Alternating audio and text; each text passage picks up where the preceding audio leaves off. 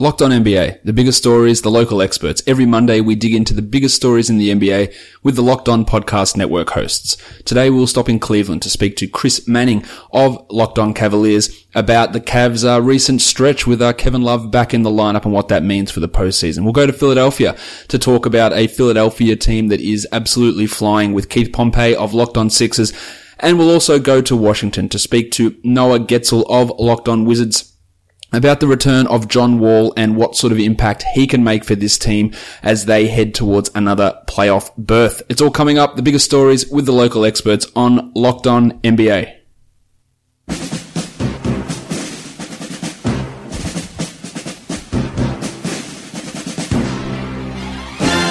You are Locked On the NBA, part of the Locked On Podcast Network.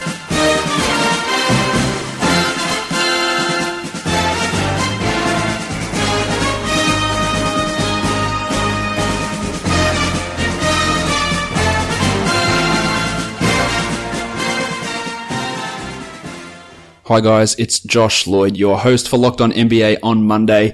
I am also the host of the Locked On Fantasy Basketball podcast, and I am the lead analyst at basketballmonster.com. We're very, very close to the playoffs here, so we're going to touch on a few Eastern Conference teams and a few teams that are that are really starting to surge at the moment, plus some uh, obviously injury issues that are opening up in that Eastern Conference. So we've got lots to talk about now, so let's get straight into it. We're joined by the host of the Locked On Cavaliers podcast, Chris Manning. Chris, um, the Cavs, we've heard lots of you know, worries about them this season, and rightfully so. There's been struggles, especially defensively, but Kevin Love is back now, and they're riding on a uh, current five game win streak. They're not going to get one of the top two seeds in the Eastern Conference. That's uh, that's pretty much done and dusted at this point. But currently sitting in the third seed, they've won their last five. Kevin Love's been back for four of those. They've won those for some, yeah, some not so uh, tough opponents in there. But how's it looking with Love back in the lineup, playing alongside these new guys, which we hadn't had to see uh, apart from these last four games? We're still figuring out how he looks with some of the new guys because he's just playing with Nance for the first time. He's just playing with Hood for the first time. He's played two games in total with those two guys. But it, it's a reminder of how good he was before his injury, how good he was before Isaiah Thomas came back, and really, I, I personally think messed up Kevin Love's flow. He looks like the number two guy who who the Cavs kind of maybe always wanted him to be. He's hitting threes, he's rebounding well, he's getting post ups inside and scoring on those post ups, and it's the Kevin Love that they need. They need this guy to take some of the burden off LeBron. They need him to help them survive and maybe extend leads or at least hold leads or stay competitive when LeBron sits. He's looked really good. I think his chemistry with these guys is only going to get better. I think him and Nance as passers is particularly interesting, but I think he's been really good. And I think this is the like just again they miss this guy, and, and I think just how he's looked since he's come back is a reminder of how good he is and how valuable he is with this team one thing that has stood out, like in the four games he's been back, he's been fantastic scoring. Yeah, 18 points in the first game in only 25 minutes and 23, 20 and 20, two double doubles in that stretch. But one of the things that was a big draw of Kevin Love when he was playing in Minnesota was he was an excellent passer as a big man. His last season in Minnesota, he averaged four and a half assists per game. But once he went to Cleveland and with LeBron as the main ball handler and then Kyrie as the other ball handler, his assist numbers really dropped. Now, George Hill's not this ball dominant sort of guy. Jordan Clarkson's not. So is he taking on a more secondary playmaking role now? And these, he's had four assists in three of the four games since he's been back. Are we going to see more of that Kevin Love outlet pass um, style play that we saw from him in Minnesota those seasons ago? I think so, and I, th- I think for the first time you might see him as the the hub of some bench units. In the past couple years, it has been Kyrie being that guy, and I think this year they're going to ask Love to do. At the start of the fourth quarter in their game against the Nets, for example, it was Love with Clarkson and Hill and J.R. Smith and Tristan Thompson. So he's clearly the guy that you're going to run things through. Clarkson's going to hijack some things because that's what he does, but he Love is clearly the guy there. I think you're going to see him really settle in as the number two option. I think that's one of the beauties of George Hill with this group is that Hill does not need the ball to really be effective. He's a guy that is going to pick his spots, is going to make the right smart plays and Kevin Love is going to get a get a chance to be more of the guy that he was in Minnesota. Now he may never be the full on Kevin Love that he was with the Wolves again, and I don't think the Cavs or whatever ask him to do that. But I think you could the closest he might get it is going to be right now. It's at least the best opportunity for that to happen. Um, Speaking of you know, George Hill, he's been up and down in his time here in Cleveland. Uh, there's been some games where he plays 30 minutes, some games he plays 20 minutes. Is this something that you think is just going to vary depending on how he's going in a particular game or how the game flow goes, whether they run with more Jordan Clarkson, more George Hill, or is Hill going to settle into a larger role as we uh, prepare for the playoffs? You know, it's a very interesting question because I think Ty Lue and interim coach Larry Drew have both had moments where they've leaned on Clarkson when he's played well. Uh, they, they've said, okay, Clarkson's scoring, and we're going to keep the guy out there, and we're going to play him most of the fourth and close games. I'm of the opinion that I think he Hill should just automatically close games. He's a better defender. He's not really going to, I think, hijack any possession. There's not really a risk of him doing that, and he's going to make really smart plays. The key for him, and it's something that Drew has talked about, that LeBron has talked about, is they want him to be aggressive. And when he's aggressive and he's finding his spots and going at the rim, I think he's going to earn that spot. If you look at his game against the Nets, he played 37 minutes. Clarkson did play 28, but they, they played some time together. He had 11 shots. That was third uh, third among starters, tied for four, fourth overall behind Clarkson Hood. Um, both had 12, and then LeBron and, and Love. He took five threes, including three corner threes that he made. He got to the line twice, and he did a little bit of everything else. So I think when he's doing and just what he does and is aggressive about it, I think he earns those minutes. And I, I personally think he is just kind of finding his role. And, and I think he's going to be a guy that when the playoff comes and when he settles in with all these new guys, I, I think he's going to just uh, just play a lot of minutes, and I think he's going to deserve to. You touched on it before about the, the coaching situation with Ty Lue taking a, a, leave of absence from this team and Larry Drew taking over. Now, I haven't been the greatest fan of Ty Lue through his uh, through his tenure in in Cleveland. There's been some questionable decisions, but how does this change uh, affect this team? And is there any uh, any updates on, on when Ty is uh, is likely to return? We've seen Steve Clifford have issues with this through it throughout this season as well, and had to take a, a fairly large leave of absence as I guess the, the rigors of an NBA season are really wearing on these coaches and they're more aware of their physical and mental health. What's the latest update on, uh, on Ty Lue's, uh, I guess, return? So with his return, to start with that, he is per ESPN game to game. This is the team has not said this. That Larry Drew has said something like this, but ESPN has kind of got sources that say that it's going to be a game to game thing with him of when he's going to come back. Now, he did not travel with the team to Brooklyn for their game on Sunday, but it's possible that he could meet them in Miami and coach on Tuesday against the Heat or maybe Wednesday in Charlotte. Um, we know that Larry Drew is talking to Ty. He, he, he said as much at his post game pressers that he's talked to Ty. They've talked about having the kind of sharing the process together.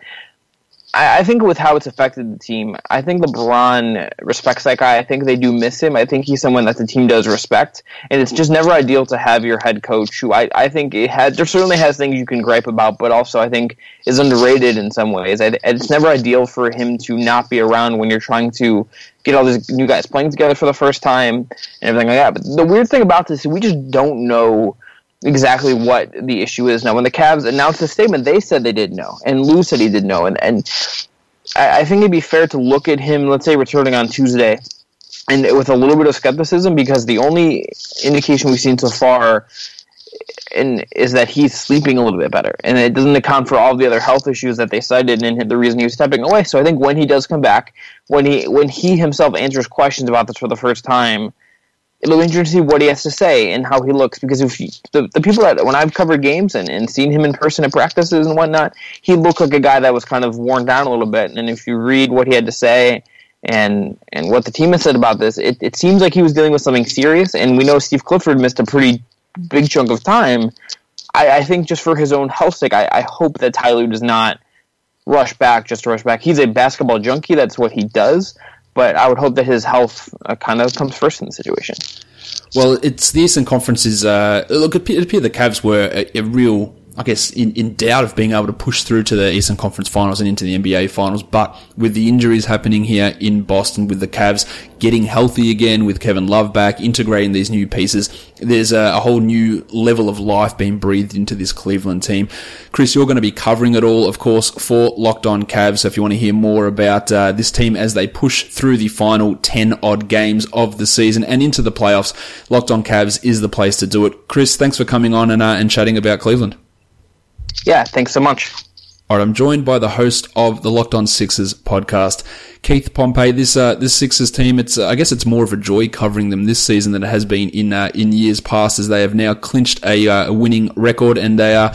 They aren't, they aren't officially locked into a playoff spot, but it's going to be pretty tough for them to fall out. They're currently in the fourth seed Keith, but they are on one of the largest winning streaks currently in the NBA with only the uh, Houston Rockets and the San Antonio Spurs uh, close to them winning their past six games. Is this Sixers team, is it all starting to come together for them now as they head into this, this playoff run as, um, as, as, as well as it has at any point during the season? Um, it's starting to. Uh, I mean, the, the, the thing is, last night when they beat the Minnesota Timberwolves, that was kind of like a statement game. That was the first time in a while since March the 1st that they defeated a team with a winning record. You know, so their winning streak you know, although they have won six games, the Sixers have the easiest schedule in the league right now. But the fact that they were able to dismantle uh, the Timberwolves the way that they did, you know, you have to say that they are playing great. Their next four games are against current non-playoff teams as well. They've got the Nuggets, the Knicks, the Hawks, and the Hornets. The Nuggets still you know, in that mix for the Western Conference playoffs, but the Knicks, the Hawks, and the Hornets aren't really uh, trying to win games. So the Sixers could potentially be on a, uh, a 10 game win streak as they as they head into April now as well. Um, you know, clinching this winning season for, for this team that obviously has, you know, won so few games over the past three years. Is that, you know, how, how is the, how's the city of Philadelphia taking that? Is it, is it relief? Is it is it hope for what they can achieve now? Look, what's the expectation now with this team as they've you know, proven, I guess, more than people would have expected? The expectation is high. I think that some people are a little bit, you know, some people are saying, "Bring on LeBron, bring on the Toronto Raptors. We want Boston." You know, I, I don't think the Sixers are quite there yet in regards to winning a series against those teams. But I, I think that you know the people here are excited over the fact that, let's face it, two years ago, this team won 10 games. You know, right now they won 42. So things are getting in place. But at the same time, I think that, you know, they're getting situated for more so down the road than this season. But it has been a pleasant surprise. The city's excited. Um, you know, Joel Embiid, Ben Simmons, um, Dario Saric. You know, right now these three guys I mean, they don't have to pay for a meal anywhere in the city. I, I guess it's there's not real much point asking asking you about Ben Simmons and whether you think he is the rookie of the year. I'm sure that uh, we've seen plenty of Twitter battles between Sixers fans and, and Jazz fans. But aside from you know, debating that the merits of that, you know, how important has Simmons been to this to this team? And you know, we, we saw Embiid last year and how impactful he is. But adding another you know potential superstar level player, Simmons has been a huge driving force for this team you know, in my opinion, so Joel Embiid is the best player on the team. You know, he's the guy, you know, he's the one who, you know, he makes a difference, so to speak. But I believe that the 76ers can't go far without Ben Simmons. Because, you know, every every Batman needs his Robin, so to speak. And Ben Simmons is a very good Robin. Also, when Ben Simmons is on his game and he gets his teammates involved, you know, the Sixers are hard to beat. You know, so with that being said, you know, Joel Embiid is the best player on the team, and but I argue, even though some people may disagree with me, that Ben Simmons is the most important because you know we know what Embiid is going to give us when he's on the floor, but it's up to Ben Simmons to be, you know, the the great secondary player who can, you know, possibly um, lead them to victory, you know, and do some other things. And when you think of it, let's just say uh, Michael Jordan and Scottie Pippen, right? You know, we knew what Scottie Pippen could do. I mean, you you, you talk about um, Steph Curry and you talk about Kevin Durant. You know, both of these guys could go out there and, and shoot threes and take advantage of mismatches. But when you see the unique skills that Ben Simmons can bring with the passing, you know, with his rebounding, with his ability to get out and go in space for someone that size, you know, I think they're a perfect combination talking about Ben Simmons and Embiid. And so I believe that Ben Simmons is the key to the 76 success. Let's uh, let's move on to another number one overall draft pick and Markelle Fultz, which has obviously been one of the more weird and confusing situations across the entire NBA. Brett Brown in the last couple of days has come out and said basically Fultz's return is, is up to him and when he feels like it. Like, do you want to expand on, on those comments that, that Brown made and, and are we are, are we going to see Fultz at all? And say he doesn't play in these remaining ten games of the season, would he be likely to return to the playoffs, or, or would they just say, "Sorry, you just we, are not playing you this season because we haven't had time to integrate him uh, over these last couple of games"? Yeah, I think if he doesn't play in the remaining ten games, I mean, if he doesn't at least get like five games or whatever, four, I mean, I, I think it will be hard to bring him back. You know, just because of you know, you, you have to you have to know what you have in the playoffs. The playoffs isn't exactly the time to bring a guy back and say, "Hey, let's see what you have." I mean, that's what you do in the preseason. And and and right now is one of those things where you know he does have a skill set that no one else on the team has, um, and it would be great for him to play as soon as possible because the ten games or nine games that he would get it will get him a little bit conditioned for the for a small role, like an emergency type role in the playoffs. But um, you know, if he, if that doesn't happen, I mean, I can't see him coming back. I, I I just don't. Now, in regards to it, yeah, it is his decision. You know, he has to feel comfortable. And and the thing is, it's a delicate thing because you know, as much as the 76ers wanted to try to protect him and say that it was a shoulder, it was this, it was that the guy had the yips. I mean, he was dealing with something um, personally, and it, it basically kind of sort of like affected his shot. And now he's trying to get his shot back, and that's the reason why the Sixers are so patient.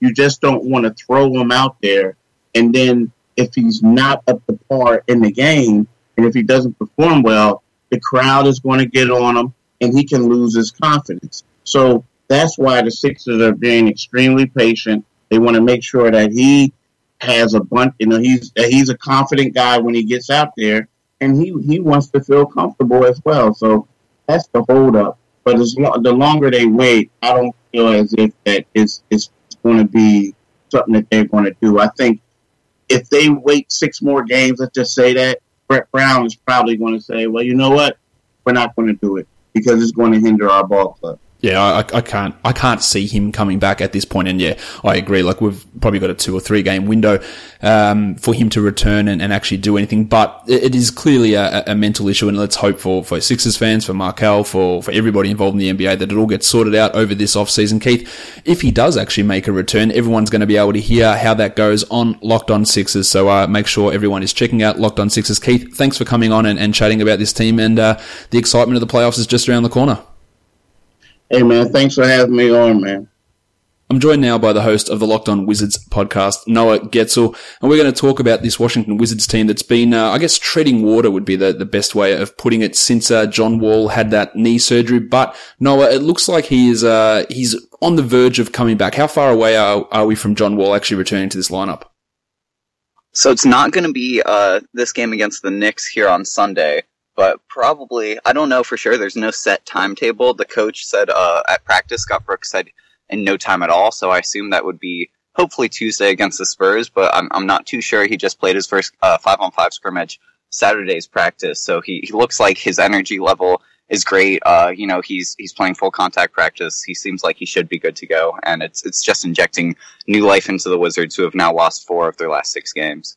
Well, that, look in terms of the Eastern Conference playoffs, the the teams are, are all basically locked in. Like the, the Pistons or the Hornets, that they're not really jumping up, but it's all about, I guess, positioning for seeding. And the Wizards are one and a half games back on the Pacers at the moment. They're two games back from Philadelphia from the four seed. So I think that's, that might be a little bit tough for them to get back to, especially depending on when Wall, uh, returns. I guess the thing we need to know is, is, eh, are these remaining 10 games if if he actually plays in, in all these, or so nine or, or, eight of these games, is it enough to get him back to full speed, especially with three sets of back to backs coming up? And Scott Brooks did say about a week ago that he was unlikely to play in both of those back to back games. Is that enough to get him up to full speed for a first round series when they're going to be uh, on the road for four of the seven games? Yeah, I mean he'll he'll be adjusting okay, and uh, John Wall is not like you know typical humans. He's he's a superhuman, no doubt about it, and he he definitely is a type of guy who can go from, you know, playing a couple of games, maybe let's say like five games of, of the remaining 10 for the Wizards. If he plays five of those games, even if he's playing 15, 20 minutes, I think he'll be good to go to play, you know, 30 to 35 range in that opening round of the playoffs and be working him back himself back into shape where he can go, you know, 35, 40 minutes and in that the end of that opening round. And it, it's really looking not too good for the Wizards in terms of positioning right now because if you're an Eastern Conference team, the last team you want to play in the past decade or so is a team featuring LeBron James, and they're as you mentioned, two a game and a half back of uh, the Pacers for that five spot to you know hopefully play either against the Pacers or the Sixers in the first round, which would be a much easier matchup than going against either the, the Cavs or of course uh, the the Celtics or or Raptors who have been crushing it. So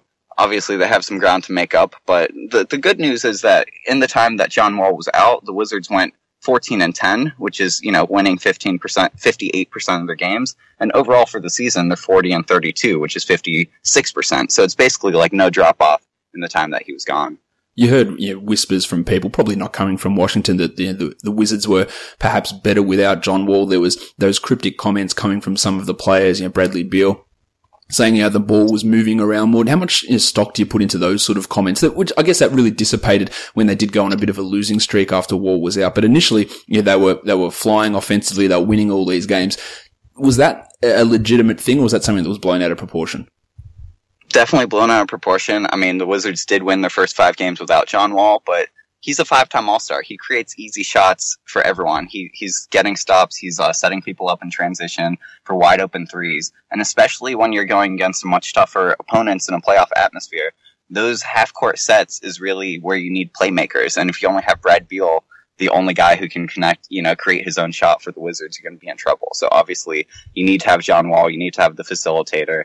And I think the ball's going to continue to move because he's a very smart basketball player. He sees that when the, the ball is sticky and stays in his hands or Brad's hands, you know, you're not going to get a good shot attempt versus, you know, making multiple passes like the Spurs do and the Warriors do. That's when you'll get those high percentage shots. So I really think it's blown out of proportion that anyone, if anyone thinks that the Wizards are a better team without John Wall, they clearly don't follow the Wizards and don't really know what they're talking about we could talk about Bradley Beal, who was a, a first time All Star this season, but I don't know what more there is to say about how well he's been playing. But what I do want to focus on is the, the big man situation that the center rotation with Marcin Gortat having, you know, in, in my opinion, a, a considerably down year. Ian Mahinmi having his injury concerns, but recently playing some uh, some larger roles, some bigger minutes, and of course, there's the small ball lineup that they can go to with Markieff Morris there at centre. How is this centre rotation going to go? Are there going to be matchups in the playoffs? Say against they they do match up against Cleveland. How does Gortat stay on the floor against Kevin Love or Larry Nance? He doesn't late in games. He's going to, to continue to start, but you're right. Um, Gortat has definitely had his worst year in, in a long time for the Wizards, averaging just eight and a half points. He's still the leading rebounder at 7.6, but his defensive presence, like he he hasn't evolved in the way that modern centers are in terms of their ball handling abilities, their quickness, and their ability to shoot threes. And we saw in last year's playoffs, Kelly Olynyk for the Celtics in Game Seven just totally torched Gortat and Mahinmi. Neither one of them were quick enough to stay out out on the three point line with with guys who can shoot the three ball. And of course, they're decent rim protectors. Uh, speaking honestly, John Wall's the best rim protector for the Wizards, which is saying a lot. But I think that Markieff Morris is the best option at center. Um, and as a backup power forward, it would be Mike Scott coming off the bench, who's, who's a great shot maker and very unselfish player too. So I think the best center for the Wizards is actually a lack of a center and having Markieff Morris who can stretch the floor and chase some of those, uh, smaller, well, not smaller, but more mobile big men, uh, around the, the three point line. I think that's the best late game lineup for the Wizards. You talk about rim protection. Gortat averaged last season 0.9 blocks per 36 minutes, and this year he's only improved marginally at 1.0 blocks per 36, which is obviously a, really, really subpar number of shot blocks. And rim protection is not all about blocking shots, but you would hope as a center who's there and you know doesn't have the mobility to really get out to the perimeter, that he's at least doing something and blocking more than one shot per 36 minutes. So he's well down in that area. Mahinmi has similar um similar concerns. He's a couple of years younger than Gortat, but the knee injuries are, are, are, an issue. But I agree with you, especially if that matchup does come to fruition against the Cavs, that yeah, using Markieff Morris there and then playing more Kelly Oubre and, and Mike Scott uh, with with the starters is probably going to be a, a better situation. But of course, we don't know if that, that matchup's going to take place. But in the, the focus now is, is getting John Wall back, making sure he's healthy and getting him up to full speed before game one occurs at the uh, in the middle of April. Noah, thank you for for coming on. If people want to hear more about the uh, Washington Wizards, they can go and check out uh, Locked On Wizards. Noah, where can they find you on Twitter? Absolutely. Thanks so much. It's been a pleasure to be on uh, your podcast today. And just like Locked On NBA, Locked On uh, Wizards is every Monday through Friday. Um, daily news and analysis and uh, Twitter poll analysis from our fans. And you can find us at Locked On Wizards, of course, lockedonwizards.com. Um, my personal Twitter account is Noah underscore Goetzel, which is spelled G O E T Z E L. And uh, on on the Locked On Wizards podcast, we often have people from Wizards Extra, which I'm part of. I've been a beat reporter for the Wizards past four seasons, and so we do a ton of pregame, postgame video interviews uh, with players and coaches. We uh, do in-game tweets and recaps and all sorts of uh, stuff on top of that. So definitely check out Locked On Wizards and also Wizards Extra. Cool. Thank you, Noah. And that does it for another episode of Locked On NBA. My name is Josh Lloyd, and you can find me on Twitter at redrock underscore. Check out the other podcasts, uh, Locked On Wizards, Locked On Cavs, Locked On Sixers, and of course the rest of the Locked On Podcast Network. You can find us on Twitter at Locked On NBA Net, on Facebook the same, and check out our new site, lockedonsports.com, where you can uh, see the latest happenings across the entire Locked On Podcast Network, NBA, NFL, and now Major League baseball as well. We are done here, guys. Thank you so much for listening, everyone. See ya.